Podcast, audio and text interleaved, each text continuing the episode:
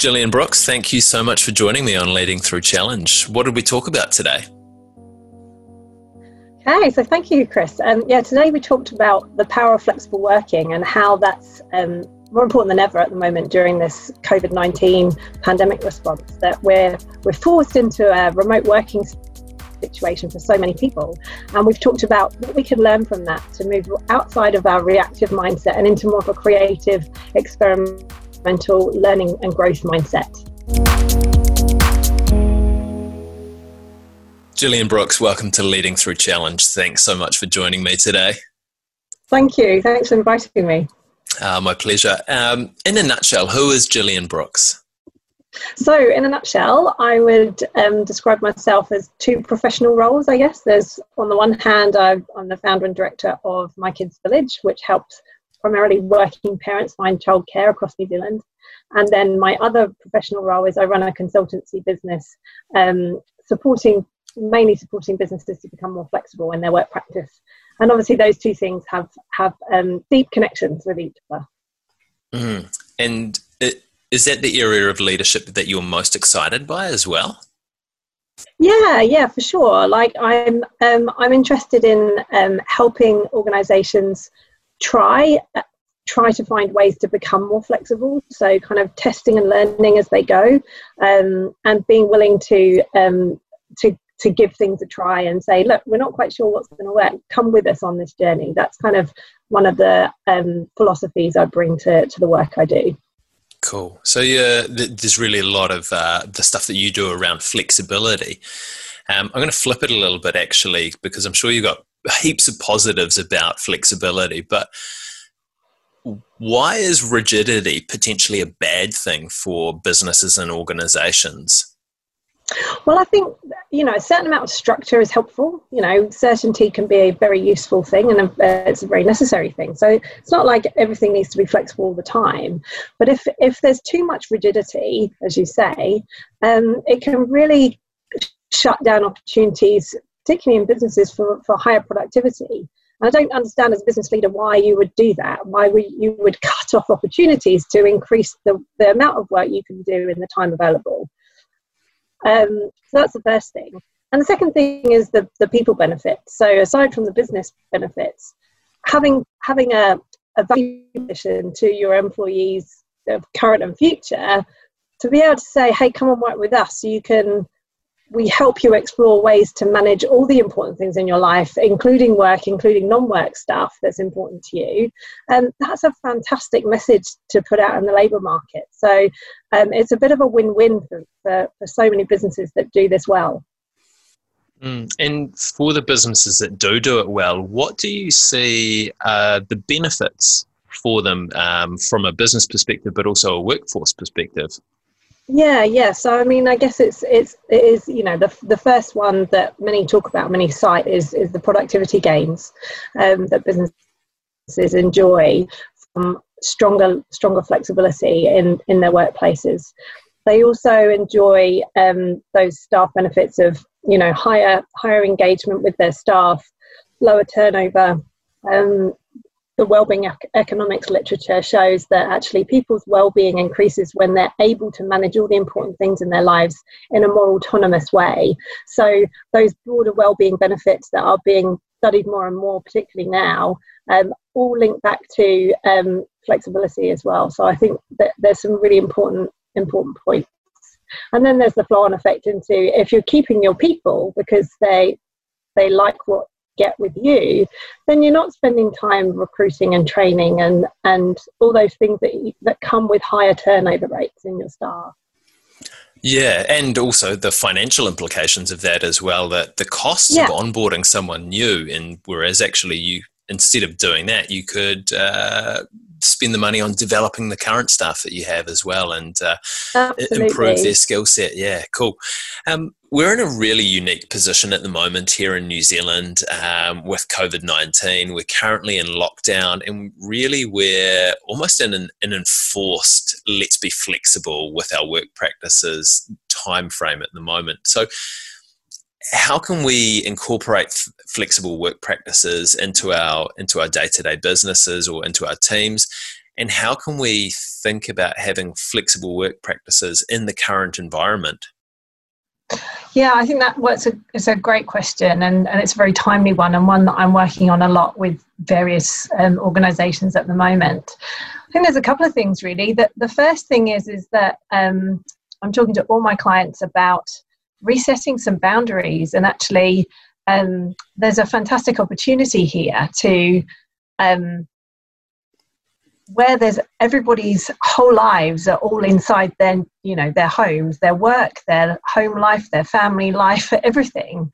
And um, so one of the things that i think is more important than ever is that people acknowledge that they have to create boundaries where perhaps they didn't need those they were a bit more obvious before and i think that's a great lesson that you can take into the flexible work when we when we move beyond this covid-19 response is actually people need to be able to create a sense of being able to manage all the different parts of their life and create those boundaries around work and around family and around other things that are important to them. And so employers need to be open to that. And actually, the good news is that we've got um, research and studies that show the more autonomy you can give your people in the way that they work, the more likely it is you'll get a productivity boost from them. Because people know how they work best and um, and they're able to then make great decisions. So long as they're in that high trust environment with you as an employer they'll make a great choice. And you can then get the benefit from the flexibility that is on is on offer right now even though that can feel a bit restrained. And um, and everyone wins because not only do you get a higher productivity level but also the, the person who's working for you gets to balance all of those different life priorities. Mm, and like from a practical sense how do how can we manage that while still trying to run a team or run an organization? Because obviously uh, we're, we're wanting to still keep things going in some capacity at the moment whilst also uh, respecting that uh, those aspects of people's lives and kind of how different it is at the moment?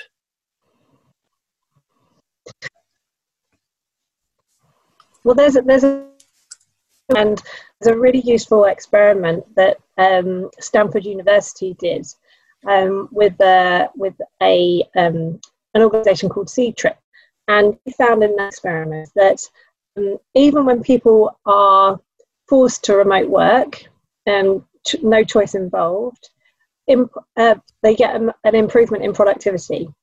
And then when they um, turned it into their business as usual practice, they enable people to make their own choices about how they work best.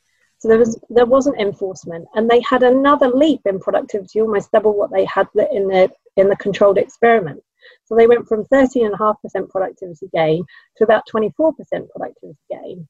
So the lesson for, for us at the moment is that people make great decisions about how to how to work most productively if we give them the space to do that.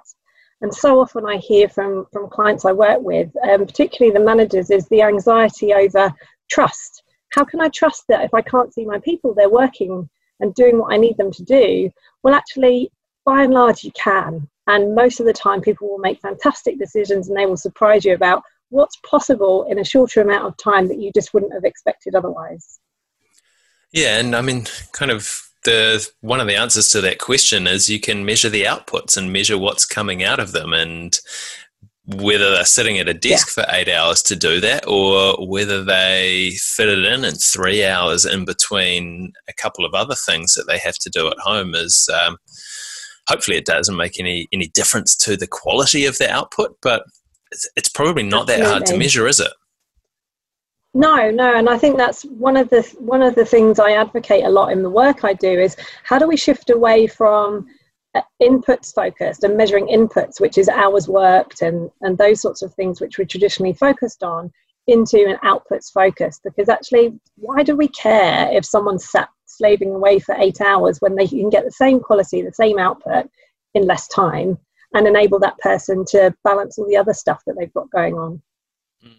And I'm, I'm just going to put my physiotherapy hat on for a second there as well. Having someone sit at a desk for eight hours is not ideal in terms of the, the productivity and, and what that does to their body. So, yeah, uh, different ways are, are awesome from that that physical perspective as well. Where, Absolutely. like as we said, we're in a really unique situation at the moment with this kind of enforced flexible work practices. Things are going to change though. We're going to come out of lockdown at some point in the future, and, and things are going to shift to back towards the way that the way that they were prior to going into lockdown and, and having COVID 19 uh, come at us, how can we ensure that we retain the, the good elements of the flexibility that we're developing at the moment into our work practices when things do start to drift back towards that that normal in uh, parentheses? Yeah, yeah. No, that's a great question, and, and one that I, I've done a lot of thinking about, and one that I've discussed with several clients of mine. Um, I actually wrote a blog on it recently called Digging for Gold, which is exactly that kind of how do we keep a, a learning mindset at the moment when we're in such a reactive state of mind. Um, I think if you can kind of start asking questions, um, that for me is the turning point. Um, and there will be things that you can, in a light touch way, measure and capture some data so that you can learn I've seen quite a few articles talking about the, the post traumatic growth concept. And actually, wouldn't that be great if organizations were able to capture some data now, either analyze it in the moment or, or after the event when we've got a bit more headspace, um, so that we can find the gold that has worked well for people, so that we don't just automatically, like a bungee rope, um, spring back to where we began, but actually there will be some useful things we can take away. Um, there's kind of three main areas that I suggest people, um, if they're going to capture some data, capture some data around productivity. So get people to self-assess. Given given the circumstances and the hours that they had available to work today, how productive did they feel they were? Because that will give you some signs as to whether or not you can start to shift away from that inputs focus to an outputs focus. Um, the second one is around social connection we know that Ctrip study that I talked about before with the Stanford University, um, the, during the nine month enforced work, remote work experiment, the, the biggest problem they had was people feeling isolated and that, that missing that social connection with their colleagues in the office. Measure that now because that will help you um, determine how you how you um, change your practices to incorporate social connection um, into your you know your flexible work plan and the third thing is um, ask your people about how they are how they are managing those work and non-work priorities um, on a day-to-day basis because that's the main driver for flexible work. That's what people want it for. That's why people will seek you out as an employer because that has real value for them um, beyond the salary. And that's what you, you will be able to attract and retain more people and the right people for the jobs that you have if you if you're able to demonstrate that you that the people that work with you have that balance right and feel like they can bring their whole self to their work rather than i'm only valued for this piece of me so they're the three things mm, yeah and that's a that's a great place to start start gathering some data um, and yeah kind of track it over the next couple of weeks or months that's right. That's right. And a few few of the clients I'm working with are doing that now, which is really good to see. Awesome. Um, Gillian, for specifically for like really customer facing industries, so service industries where they're kind of they're having one on one consultations with people. How how do they look to develop flexibility in their work practices as well? Because they're, they're potentially a little bit more constrained. Yeah, yeah, there are different constraints depending on the type of work that is available to people. And I think um, there's a few ways of looking at that. And, um, you know, it's not just flexible place that is the, the only thing that you can look to flex, but there's also um, time and days. So, you know, some people might prefer to, um, you know, kind of do part time work or flexible hours or um, work so many days or you know kind of compressed hours all those different options are available if if they have to be face to face on a particular premises um, and other ways of looking at it are actually how can you carve up the job? Because in almost all jobs we all have you know report writing to do or um, some desk time that that is required regardless of you know you might have 60% client facing time but there might be another proportion of your work that that doesn't require that. So how can you carve up the role to um, create more flexible options so that they can feel that there is some some choice in how they go about doing their work awesome yeah really good questions to be asking um, I'm going to flip it on you again a little bit, and I'm going to ask you. I mean, we've been talking about leadership and ways to, to lead for more flexibility and experimentation in the workplace, but can you tell me about a time that you didn't lead particularly well? Yeah, uh, oh, that's a good one. Um, in this remote work or other, um, I think I think I was talking. I was doing a webinar um, for some HR professionals uh, the other day, and I, I, was talking in there about when this remote work work was, you know, kind of we were all in this pandemic response space, and my initial reaction was, "Oh my goodness, you know, I'm so used to having structure to to manage the chaos of my life you know where mm. getting the kids to one place and then getting to work and doing this thing and doing that thing. And and it's busy and it's chaotic but it it works and it's familiar. And then all of a sudden this kind of thought that i've got this big blob of time with no compartments attached to it anymore that felt quite overwhelming for me. And i think um you know if i got stuck in that mindset for too long that that's not a, that's not a good place to be it's not a healthy place to be. Um, so for me the, the way out is is well first recognizing where i'm at and that i'm suddenly ah you yeah. know this isn't this isn't going to work. What are we going to do?